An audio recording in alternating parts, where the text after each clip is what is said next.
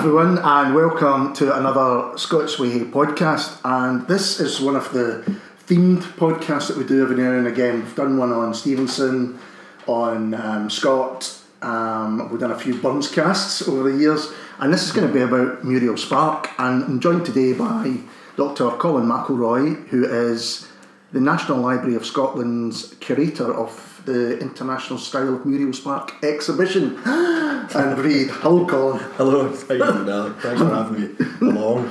No problem. That's a huge title, but just maybe break that down a bit. What's your job for the last year? Is that how long you've been doing it? I've been doing it now two and a half years. Is it? Two and a half Right. years, yeah. On this project? Well, the I guess the, the it's kind of the two main strands of the project are to, to catalogue the archive, which, Yeah. given its humongous size, is an ongoing project. We should Uh, probably yeah. set out what the, the before we go on to talk about the exhibition. Yeah.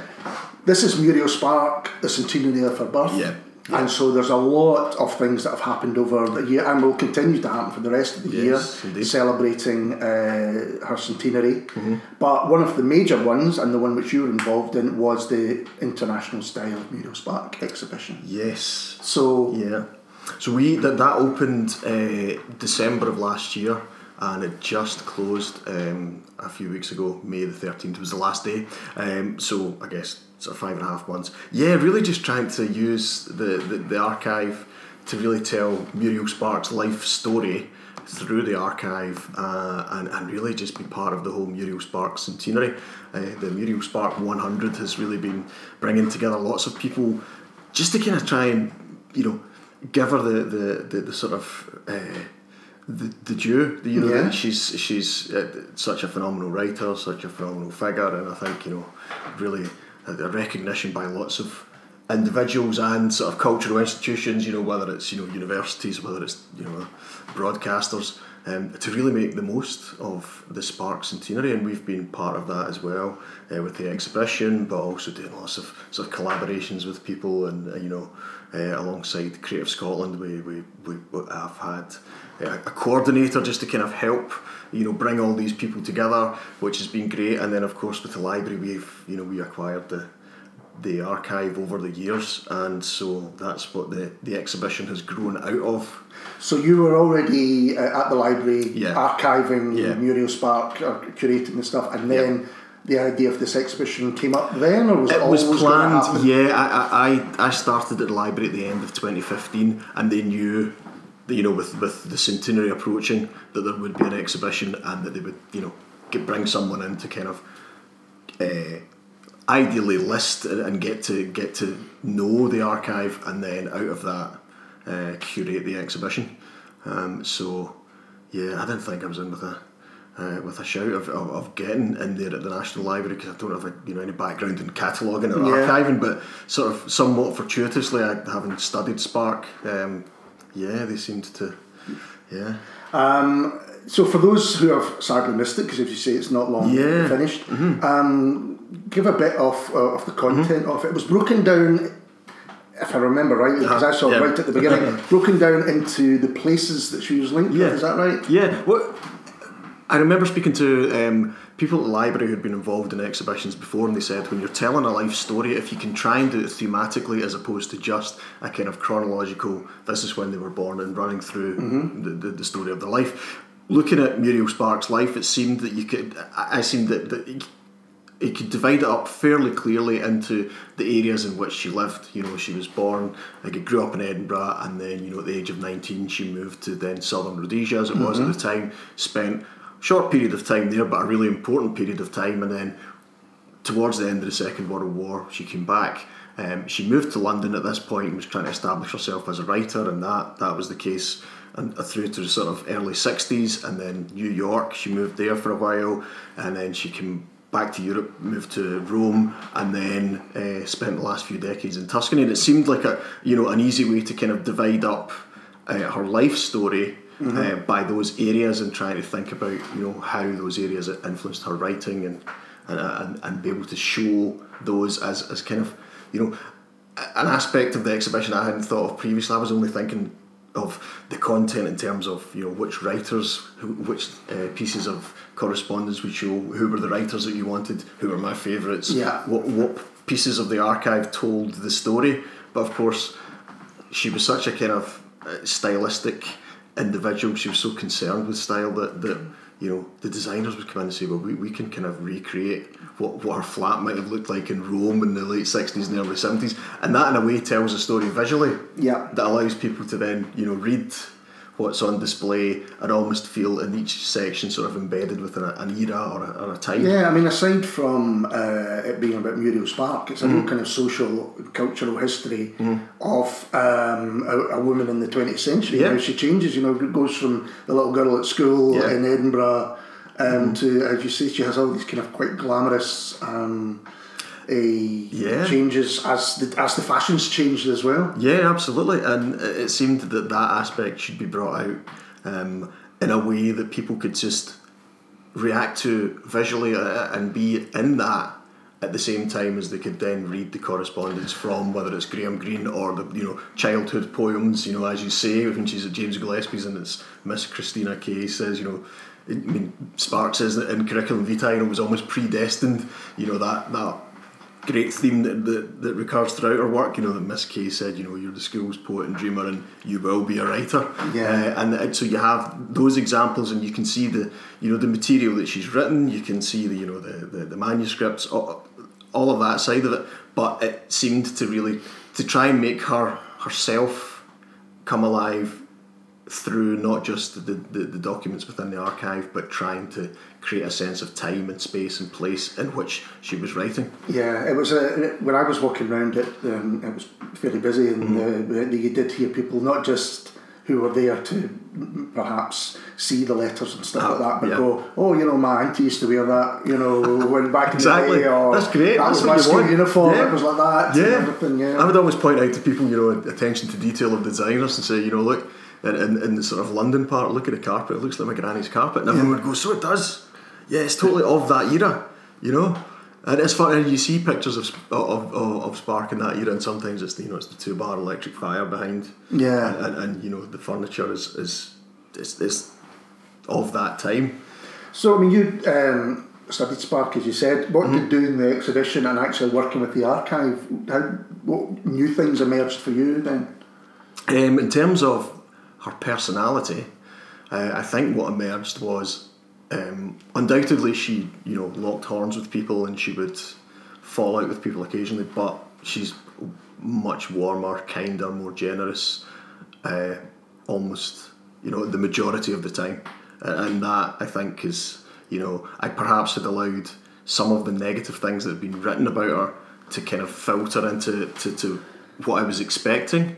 And even although there are times when she does stand up for herself, she does, you know, fall out with people. The majority of the time, you've got someone who's just predominantly hilarious, unbelievably smart, gets on really well with lots of people, um, and that, you know, pro- it's probably sad to say that I was kind of surprised by that. Yeah. You know, but which is great because you know, it, I can imagine I, that, that, Spark is the only writer whose, whose archive I've really worked with in any kind of depth.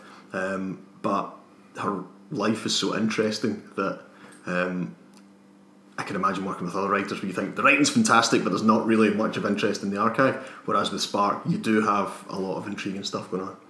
So let's talk a little bit about reputation. As you mm-hmm. say, there was a kind of reputation. I'm not entirely sure mm-hmm. where it came from, except that she, certainly in later years, was fairly reclusive and I think probably mm. always private.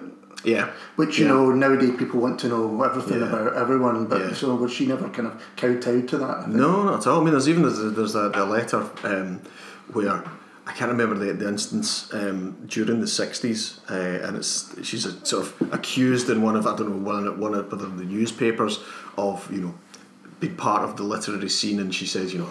I rent a house in Camberwell. I couldn't be further away from the trendy parts of London if I tried. You know, I'm not. I don't do the whole socialising side of things. Uh, in that term, I mean, she, I think she did, but she did it in her own terms. Yes. Uh, in terms, you know, that she, she wasn't out there being seen at the right parties. If she was out and about, then that would be um, on her own, uh, kind of, you know, seeing the people she wanted to see uh, and spend it. It wasn't the kind of, oh, you need to, to be in the literary circle or, yeah.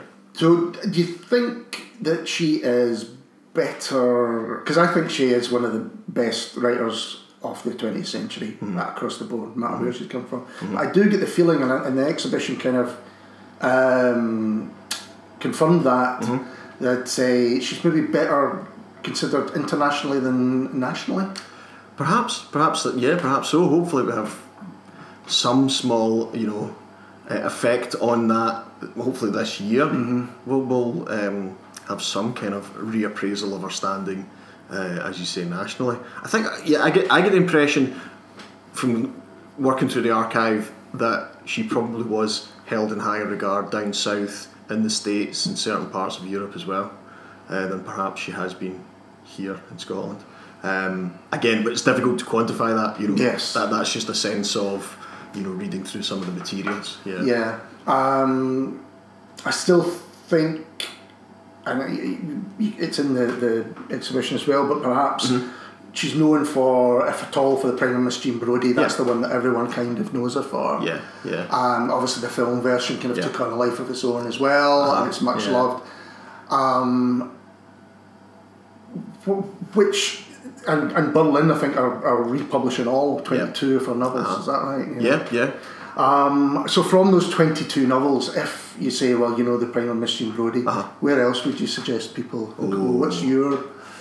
I, I have your- great difficulty narrowing this down um, because uh, I love so many of the books. I think The Comforters is just an astonishing. debut Comforters was our debut. Uh, yeah, a- and you know it's almost you, the joke at the time was that, that almost as though the, the Muriel found novel writing came to her so easily that she almost had to make it more difficult. So she tackles, you know, not only the sort of novel within a novel, but the whole notion of what it is to be a writer in the first novel. Uh, you know, kind of fractured psyche and you know elements of the supernatural and all of this, whilst you know the, the main protagonist is is writing a book on the novel in the twentieth century. I mean, it's it's it's as sort of it's sort of as jokingly postmodern as you could get, albeit at the same time she never fits into those categories. you know. Yeah. I, I, so so I love the comforters. Uh, I think you know, um, Memento Mori is is you know the premise of the book being about you know remember you must die, setting it in an old folks' home, and yet it still manages to be funny. You know you.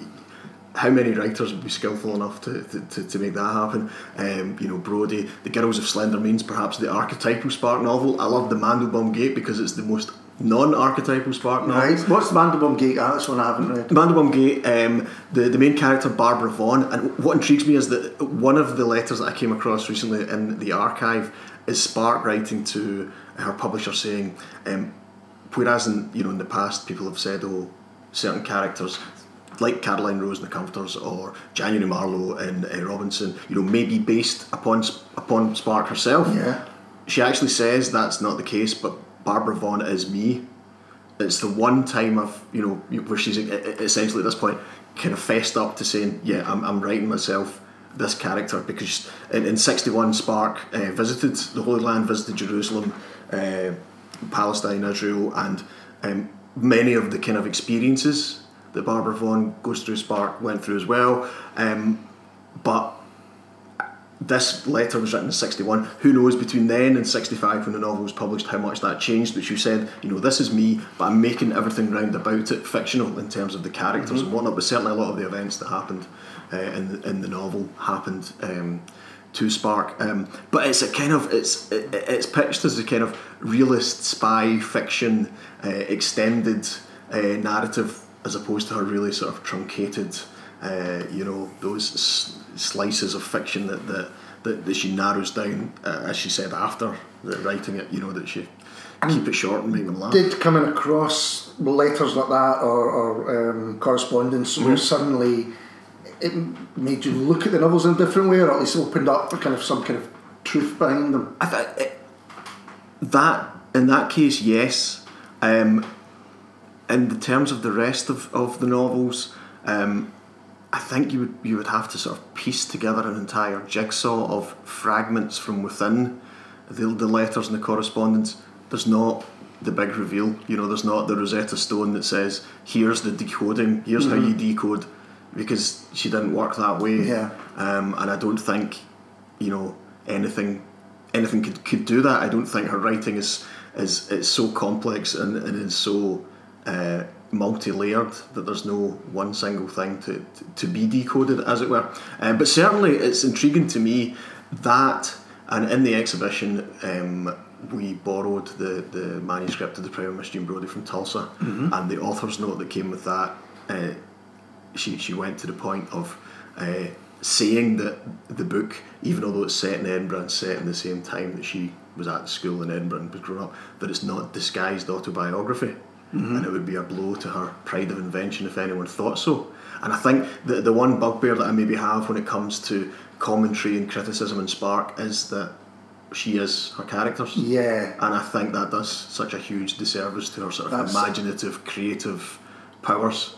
You know, and, and when I read that regarding the Mandelbaum Gate, thinking, well, she is saying that Barbara Vaughan is a version of her, but she's at pains to say that you know the other characters are invented, many of the circumstances of the book are from her creative imagination. Well, some of the characters are so extreme anyway. I mean, Jean Mm. Yeah. Brodie's extreme, Yeah. and, and Uh, uh, Lise in uh, yeah. the driver's seat is incredible. I mean, to say it's autobiographical is Yeah. wild. yeah, yeah, yeah, absolutely. Yeah, you wouldn't want to. But but I, but I think I, and, I, and I remember another person um, pointing out that you know on those cases where you read something that you've heard Spark say in an interview. Uh, that this is a truth. This is something. This is about how I approach writing, or this is a certain truth. Those ideas crop up in the mouths of the villains and the really dubious characters. You know, it's almost as like she's so ego-less in her writing that, that, that she can, you know, put her own words into the mouths of the kind of characters that anyone else would want to make themselves look good and put them into the, you know, the, the, the hero or the, you know, the characters that look good or sound good. Whereas Spark's like, no, give me good ideas to the real, you know, the ne'er-do-wells. Um, she was well thought of by other writers, Mm-hmm. and you had quite a lot of correspondence with other writers, such as Yeah, um, well, uh, Doris Lessing, Iris Murdoch, John Updike, Beryl Bainbridge, George Mackay Brown, uh, Candia McWilliam, uh, Graham Greene, Evelyn Waugh. I mean, yeah, Yeah. just uh, Christine Brooke Rose, just yeah, and that's the kind of company that I think Yeah. you know she deserves to Yeah. be seen in, without Uh-huh. a doubt. yeah. Um, so, if someone is coming to Spark, Uh-huh. not having read any Yeah. of Spark, what kind of would you tell them to expect? What would you kind of expect? That's tricky. I would, ex- I would, I would, I would suggest that they expect not that that they shouldn't. Perhaps it's easier to say what they shouldn't Yeah, expect. yeah, Yeah, that might be the best way. Sure. Um, um, thinking, uh, don't expect straight away straight realism, albeit there's aspects of that. Uh, expect there to be very dark, bleak humour. Um, deep theological and philosophical questions, which I won't attempt to wade into, um, and um, yeah, the kind of comedy coming from a. I was going to say, I think that's yeah. what people maybe don't expect. It's just how funny Yeah. a lot of it is. Yeah, yeah. Um, I recently read The Abbess of Crewe for the first time because we were looking at Uh-huh. Yep. the films of Spark, and that was turned into a film called Nasty Habits. That's right. I still have your DVD in the house. That's all right. Yep. But um, it's it's political. It's about Watergate. Mm-hmm. Yeah. Um, and it's just uh, and and instead of it being a political satire, or Yeah. it is a political satire, Yeah. but that's set um, where the new the next abbess has to be voted in. So Mm-hmm. there's all these kind of political machinations going on in the Catholic Church, which I'm sure must have been down a treat as well. But that was one of the first things that struck me was was, was that reading Spark and knowing the, the part of the biography that she'd, she'd you know become a Catholic in 1954 and you know the, the only writer that I've ever come across that, that doesn't read she doesn't read like Spark but in terms of the tone of the work that seems vaguely reminiscent is Flannery O'Connor Right. and, and, and what what strikes me uh, in common with both of them is certainly and, and in Spark's books is that you know Catholics more often than not again are the, are the worst characters in the book. You know, there's a bit in the Comforters where the, the main character, uh, Caroline Rose, she's going through that same process and thinking about converting, but her worry is, if I if I convert to Catholicism, will I become like them?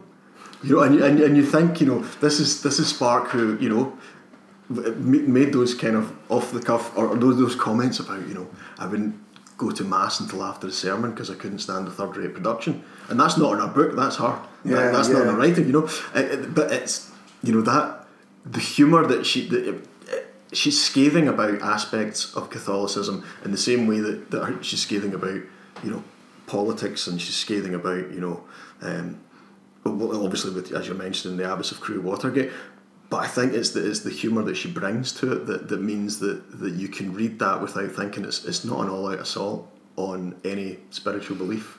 Um, it's yeah. It was interesting recently when a showing of uh, the Prime of Miss Jean Brodie in Edinburgh and yes. watching it with an Edinburgh audience. Now I've been in an audience in Glasgow and watched it, and everyone you know kind of laughs and it's a great film and all that. Mm. But in Edinburgh, they were really it yeah. was the funniest thing you've ever heard because the the, the one liners that that are in there yeah. um, mm. are just so Edinburgh and yeah. so precise. Yeah.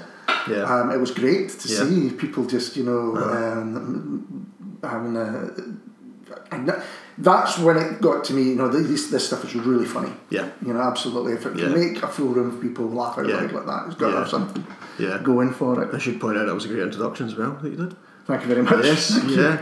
Um, so you have been uh, on a bit of a um, well that, that, night was a good example. You yeah. You've been involved in lots of these events that have kind of been going on. Um, can you tell us about some of those, some of the things you've been yeah, um, well, in addition to uh, the exhibition, um, we've been involved in, for example, there was the, the academic symposium, which uh, was jointly organised with the library and the University of Glasgow, and we had you know people coming from, from Japan, from the States, from Italy, Germany, Spain, to come and talk about Spark. That was that was fantastic. Um, and yet, fun enough, we, we showed the film on the opening night of that as well. Yeah, when I think about it, there was people really enjoyed it, but yeah, there wasn't the same you know laughter as there was uh, uh, a West Coast audience as opposed to an East Coast. Yeah. Um, so so that kind of thing. There's been lots of uh, we've had lots of writers coming to the library. Um, Candia McWilliam was there to talk. A lot of you mentioned the, the, the Polygon, the Birlinn, the 22 new editions, and, mm-hmm. and, and quite a lot of the uh, the people involved in writing the new introductions have yeah, been along. Every and book has its, got its yeah. own yeah. Uh, introduction. Mm-hmm. Um, uh, too many, well, 22 of them, for 22, yeah, yeah, absolutely. but, yeah. Uh, one of which is Alan Taylor, who um, I should say yep. he's had a book out as well. Issued an appointment mm-hmm. in Arezzo. Yeah a friendship with Muriel Spark, and oh. he's been very heavily involved with. Absolutely, the, the, yeah. Alan's been been yeah the hardest working man in show business. He's yeah. Uh, and it's been brilliant. I can see him good carried off. Yeah, the cape, yeah, the cape, like James yeah, yeah. yeah. Um, but he has, uh, uh, and it's been fantastic. And I think um, I read a, review by uh, Brian Morton, and he said, or in fact, it wasn't Brian Morton that wrote, that wrote the review. It was uh, Allan Massie in The Scotsman, uh, mm-hmm. and he mentioned he said it's really nice to have you know a book that you know kind of wears its heart on its sleeve, is honest about the fact, you know." I, you know, was a huge fan and friendly with Muriel, and this is an affectionate portrayal, yeah. as opposed to, you know, anything else. You know, we, we've had plenty of, of biographies of, of writers that seem to set out with the, the kind of goal in mind of revealing everything that you wouldn't want revealed. Um, Whereas Alan's book, I think, doesn't shy away from from from some of the, the sort of controversial aspects or so-called controversies in yeah. Muriel's life, but it is an affectionate portrayal, and I think for people who've read that book, I I think that they get to see what I probably get to see on a daily basis in the archive, which is predominantly someone who's just really kind, generous, witty, funny, mm-hmm. incredibly talented, an amazing interest in everything everything, you know. Um, and that's what comes through, I think, in Alan's book. I think that's right. It doesn't pretend to be anything it's not. No, no. And if folk are looking for some kind of whiff of scandal, then, you know, it's not the right place. No. Then that's something, as I say, she's obviously been a very private person um, throughout her life. Mm-hmm. And sometimes for good reason, you know, failed yep. marriage, you know, mm-hmm. difficult to say the least relationship with her son. Yeah, yeah. Um, and it's not hidden. No. But you know, it's uh like, well, you know, and that dear reader will stay behind the, the door, but, yeah. you know, I think, which I yeah. think is absolutely fair enough. Yeah, but I mean, and uh, as the exhibition yeah. as well. Like. Well, I mean, we, we touched on the subject, all of those those areas that you mentioned. It's, um, but in a way, I, th- I kind of felt like there was a whole series of dialogue, a whole series of coverage that had been out there over the years, and rather than dwell on those aspects of things, um, simply present the, her, her life story in a way that people could then make up their own mind regarding, you know, what, how they felt about those. We didn't want to get into in too much depth because what I find about, about all of that side of things is that it gets away from the writing and it gets away from her a little bit, Mm-hmm. um, and none of that seemed to partic- be particularly illuminating regarding her writing or other aspects of her life. Um, I don't know. That, that, that, the approach that we took, took was was really just to try and you know draw people back to the writing, show that she had this really interesting life, try and be fair, and that, you know hopefully it wasn't just hagiography. It was showing that you know at certain times. Said, she wouldn't see eye to eye with people that, as you mentioned, the relationship with her son. Um, but at the same time, you know, these are things that if she was a male writer, we wouldn't even be mentioning. Yeah. You know, it's a real Yeah. double standard that you know that exists and continues to exist. Yeah, absolutely. Um, I don't mean you wouldn't be. I just mean that you know. No, no. Everyone, everyone they wouldn't even you know. Uh, no, that's interesting in itself. Then, so putting together the exhibition, did you have that in the back of your mind this was a female writer rather than a male writer? And Yeah, yeah, yeah. I think I think it was it was. because you, I mean, you know, there were the exhibitions of well, here's a pair of specs or here's a such Yeah, such. You yeah. might not do that Yeah. if it was. that. You might do it if it was Alasdair Gray if you wanted his Yeah. Or something like that. But I mean, I like to think that you know, uh, you know, we were asked that. You know, would you have outfits of a male writer? And I think, well, if if it was Tom Wolfe, you definitely would Well, have well, a well, that, well, perfect. Yeah, case in point. Yeah, Yeah. And, and you know, and Muriel throughout her life talked about you know from the point where she worked in William Small's after she left school how important fashion and dress was to her, how important it is in her novels. Yeah. you know how important style, her love of visual art, her love of design, uh, her love of clothing, and you know when you do think about clothes in the book and you think about you know how important they are. Um, whether it's you know Jean Brodie educating the girls on what they should wear, hmm. or even Miss Kay in curriculum vitae saying you know, or you, you know, on a summer day one should wear grey with a you know a citron berry which is fifteen parts yellow and one part blue. I mean it's super specific Yeah. regarding colour and dress and art. And that's the way throughout her entire career. And you know whether it's Lisa's sort of garish outfit in order to be seen, she mm-hmm. she is very and it much be able to be wiped clean as well. Well, indeed. the- Well, indeed, and as, as my friend Big Raymond pointed out, as it hadn't occurred to me as well, you know, it doesn't stain. And you're mm-hmm. talking about, you know, the stain of original sin and all sorts of things that I hadn't even contemplated. But yeah, that idea that you know, fashion can be self-expression, but it can also be part of self-negation. You Yeah. know, it can be camouflage. It can be self-expression. It can be the form of you know hiding. It can be the form of, of, of notice me. You know, Sparks always fascinated. You know, when you think of the Schiaparelli dress and the Girls of Slender Means as a kind of motif that runs the whole way through it. It's always been crucial to her writing, and I think in Alan Taylor's book he says, you know. When you see pictures of Muriel, she's chameleon-like, and Yeah. the, the story goes she would go to the hairdressers and say, "Make me look different." Yeah, I mean there are. pre- I'm just looking at a bit the website now, but Mm-hmm. for each section you've got a different picture of her. One in Rome, London, Africa, Mm-hmm. Yeah. Edinburgh. Obviously she's a kid, but you're. I mean it could be different women Yeah, in nearly yeah, everyone, yeah. uh, and not just in the terms of style. Yeah, uh-huh. As you say, there is this almost chameleon-like Yeah. Uh-huh. sense of I want to change. I, Just as um, part of her was obviously in her characters, but as you say, you don't make direct comparisons, Mm-hmm, and she was constantly changing herself. Well, I think yeah, and, and again, uh, uh, Alan Taylor mentioned that that you know that kind of um, approach to how she looked. There was there was a corresponding approach in that she didn't write the same book twice. She was always you know each book was a new challenge and a new approach, and even although there are elements of her style, you know that, that you can think of as, as running through uh, her her novels, she doesn't return, you know, to the same place. She doesn't return to the same characters or the same plots. Um, and I think you know that determination to, to write something fresh, something new each time. Uh, when you see that correlation, that is you know having criticised the kind of biographic approach, now you know guilty of the very same thing. But it does seem as though that was an aspect of her personality, which was to not repeat yourself and to not go back over and to try and break new ground. Um, you said The Comforters was the debut novel, but. Mm-hmm. I'd like to go back before that because I think that's the, the, the kind of. I almost said the spark. I'm going to not do that. It's But ine- it's inevitable. Yeah, it's- but the, yeah. the beginning of her life as a writer, you said at school, Yeah. she was told you will be a writer. You Yeah. know, in the same way that Jean Brodie would maybe pronounce, you know. Yeah, yeah. Well, we certainly, you know, we did the first sort of um, material that we have from of 1930, 31, you know, there's, there, there's evidence that she was writing from poetry from 1929. She's born in 1918, so by, by, you know, by the age of sort of 11, 12, she's writing poems and she's been published in Gillespie's school magazine. And there's a great edition, I think it's the 1931, where they write little paragraphs saying, you know, normally we would only give one poem to, to any of the pupils. But Muriel Camberg, as she was at that age, mm-hmm. you know, is is such a talent that we're giving her five poems. You know, and you think, you know, it's like you've just made it into high school. You've got, you know, the, the students who are five, six years older than you, and here are you getting five poems. Well, they only get one, and it's amazing to read them. You know, they're, yeah. they're just unbelievably brilliant for, for, for someone at that age.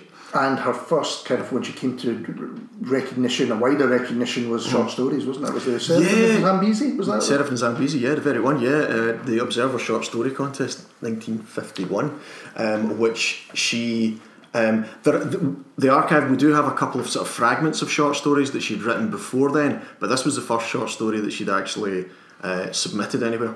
She was being published in poetry magazines and she'd been uh, working at the, the Poetry Society and editing the Poetry Review, and she was garnering a reputation as a poet and an editor. Um, but this was the first, yeah, the short story that she submitted. That, that she won. The first thing I ever read Right, okay. Of, and then I've read yeah. the, the, short story collection before I'd read any right, of the novels. Yeah. And they are just incredible. You know, we were talking yeah. about the novels on the whole here, uh, but you should check out her short stories. There they are, yeah. just fantastic. And yeah, and I love. It, it seems that in the short stories, she she quite a lot of the short the early ones were submitted to kind of those magazines that were somewhere the overlap between mystery and detective. Mm. You know, and when you think about those genres, that, that those are two areas that she returns to throughout her fiction, but especially in the short stories, you find variations on the detective ghost kind of surreal fiction. Yeah. You know, uh, and, and and and lovely for me, lots of lots of fiction about archives mm-hmm. and executors and estates and all that kind of stuff. You know, you can get really busman's holiday about the whole thing. I um, think that the the supernatural, for want of a better term, or something else you yeah. probably wouldn't expect. Uh, in, no, in a, no. In a Muriel's yeah. That, and again, that's that that that's what you would sort of tell people that to expect. That and it's just it's that curious way that she uses the, the, the supernatural in that you know.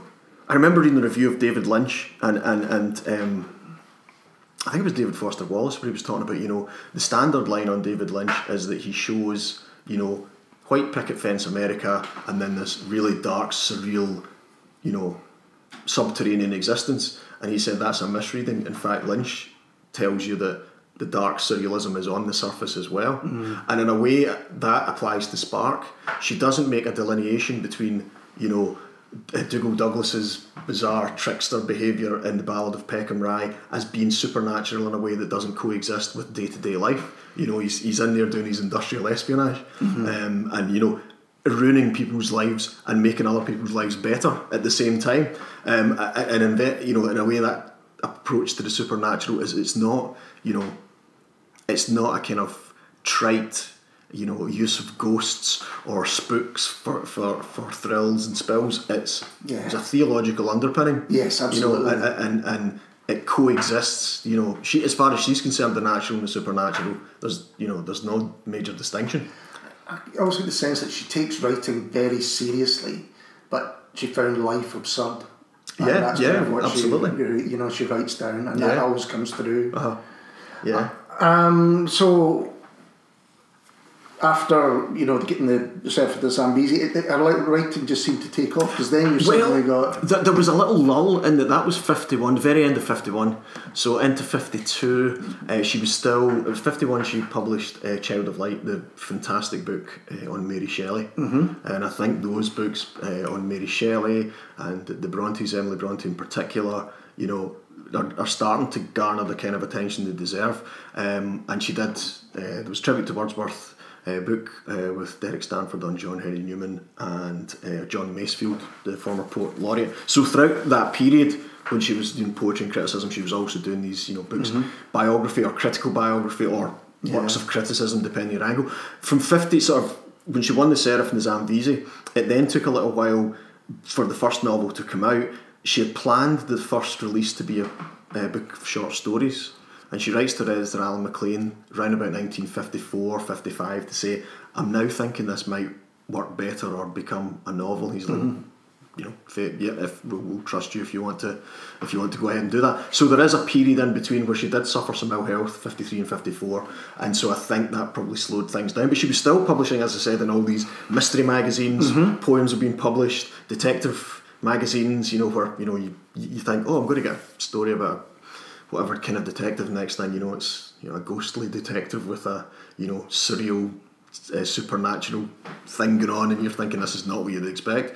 Um, but by fifty seven, when the Comforters comes out, yeah, she's she's sort of back on track health wise, and and yeah, as I And, and right through, right to pretty much the end, isn't it? She's still being published, um, Yep. finishing schools, Yeah. last book. Yeah, 2004. She died in 2006.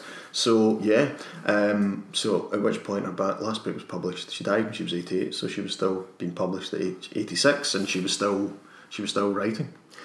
Do you think there's almost too much stuff?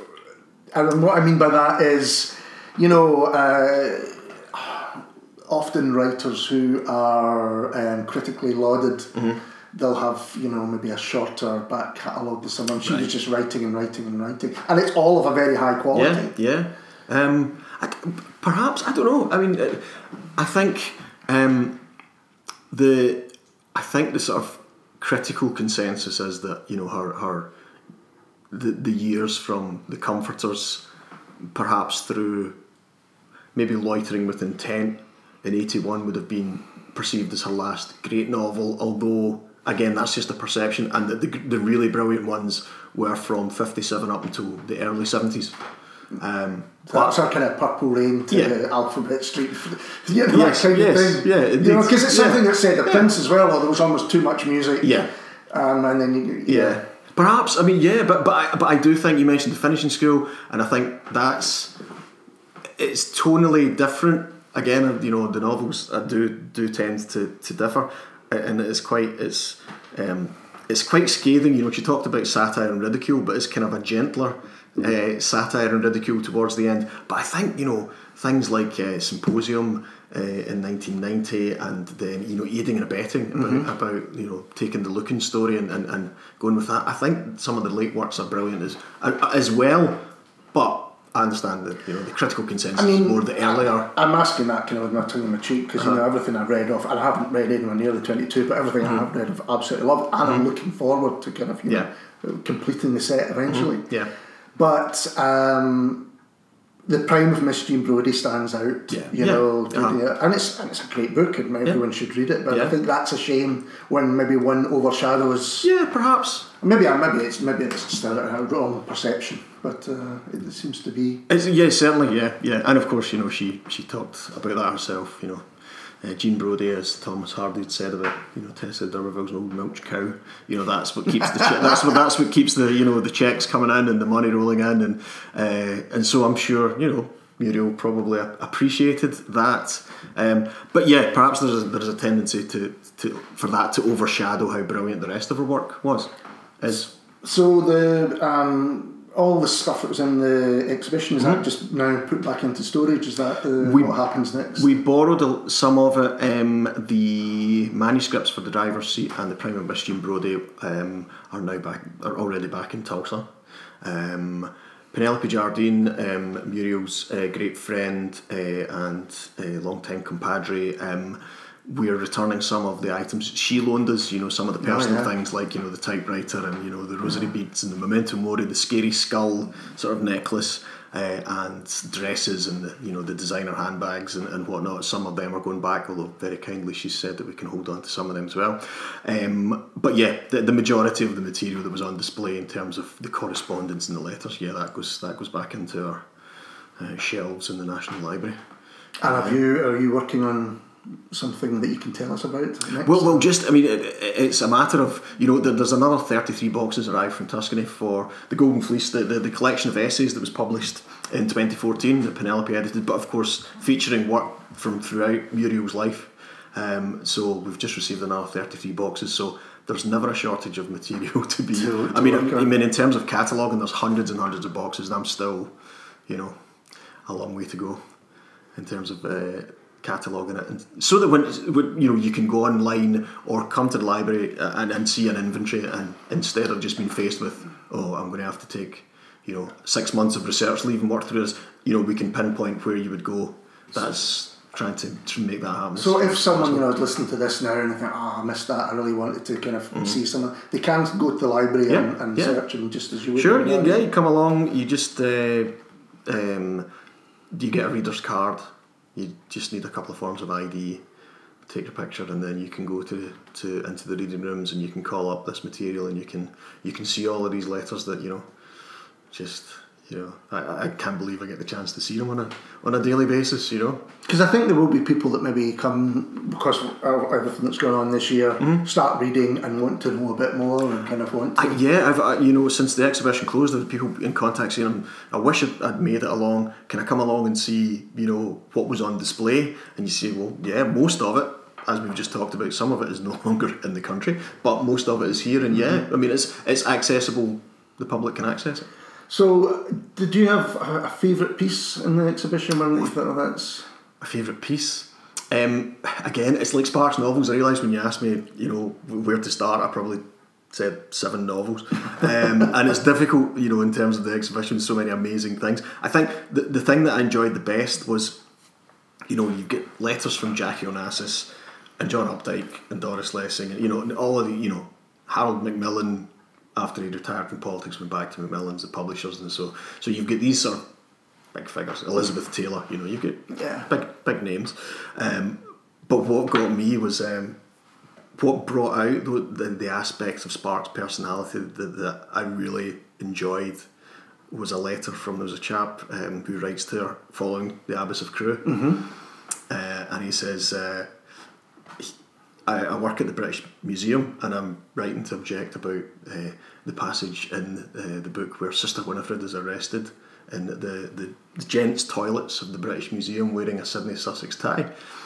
And you know, I didn't know Sidney Sussex was a college at Cambridge University. I right. wondered. But anyway, found that out, and, and he says, you know, you can imagine the embarrassment this has caused me, given that you know I studied at Sidney Sussex and then I now work in the British Museum. It's you know any chance you could change this in future editions. And what I love about it is that Spark just enters into the fun of the whole thing and writes back to him and says, "Well, I think you know during business hours you ought to keep your tie on and not leave it lying around for an innocent nun to, to pick up."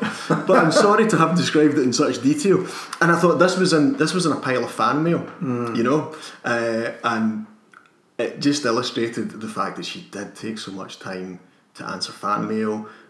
What I was astounded by was the amount of writers um, who send their stuff to her because she's well known, because she's famous, because she's a respected writer, and she reads a huge amount of material from writers at the beginning of their career and gets back to them and they say, I can't believe you've read my novel and you've given me comments on it. And I kept, kept coming across this over and over and over again. And I know, you know, she obviously received that from Graham Greene and Evelyn Waugh at the beginning of her career. And you know the, the simple assumption to make is, is it's to kind of pay, paying it back to, mm-hmm. but it just showed again that kind of generosity that I wasn't expecting. Mm-hmm. You know, perhaps foolishly, uh, you know, but I wasn't expecting the sheer sense of fun, the fact that she took so much time to answer fan mail, um, students' requests, uh, other writers, you know, who were just saying like, "What, what do you think?" I, I hugely respect your opinion. Any chance you could, you know, tell me what you think of this and she takes the time to write back. So that that one piece was just her entering into the fun of this whole, you know, just yeah. a, a, fan writing to say how much they'd enjoyed the absurdity of the Abbess of Crewe. Um, did it change your, your opinion of, of, of Spark when done this? Um, yeah, I, I think it slightly enhanced my appreciation for not only how hard she works, how dedicated she was, the sacrifices that she made, but also the fact that in amongst all of that, she gave a huge amount of her time to other people as well. Uh, and the comedy that, as you rightly say, is there throughout the books, is there in her, you know, in the correspondence and in her life as well. Um, and of course, that you know makes for an, an enjoyable day at the office when you're opening up boxes and you're going, I can't believe, have you heard this? You know. Well, Colin, thanks very much for coming Thank to do this. And should mention that all the future Muriel Spark things are on the uh, Muriel Spark 100 website. Muriel Spark 100, yeah. If you if you just Google Muriel Spark 100, you'll get the Spark 100 website where you'll get details of events by everyone and, and anyone. And there's lots yeah, of stuff going yeah. on. So so if you you know if you're it's not uh, it's not just the library. It's uh, organisations, your local book festivals, local libraries. We're trying to promote Spark across the whole country. In fact, you know down south as well. Just really, I think you know celebrate someone who I you know thinks a genius. I know you're a big fan. Absolutely. That that um, deserves to be celebrated. Um, you know, someone asked me, "What do you think she, uh, uh, Muriel, Muriel Spark would say with the whole centenary stuff?" And I think about time. You know, it's like, you know, yes. Yeah, why did it take you so bloody long? exactly. Yeah. Well, I think that's the perfect place to finish. So thanks very much. Thanks, Alan. Thank you. And we'll be back soon with uh, someone completely different. Cheers.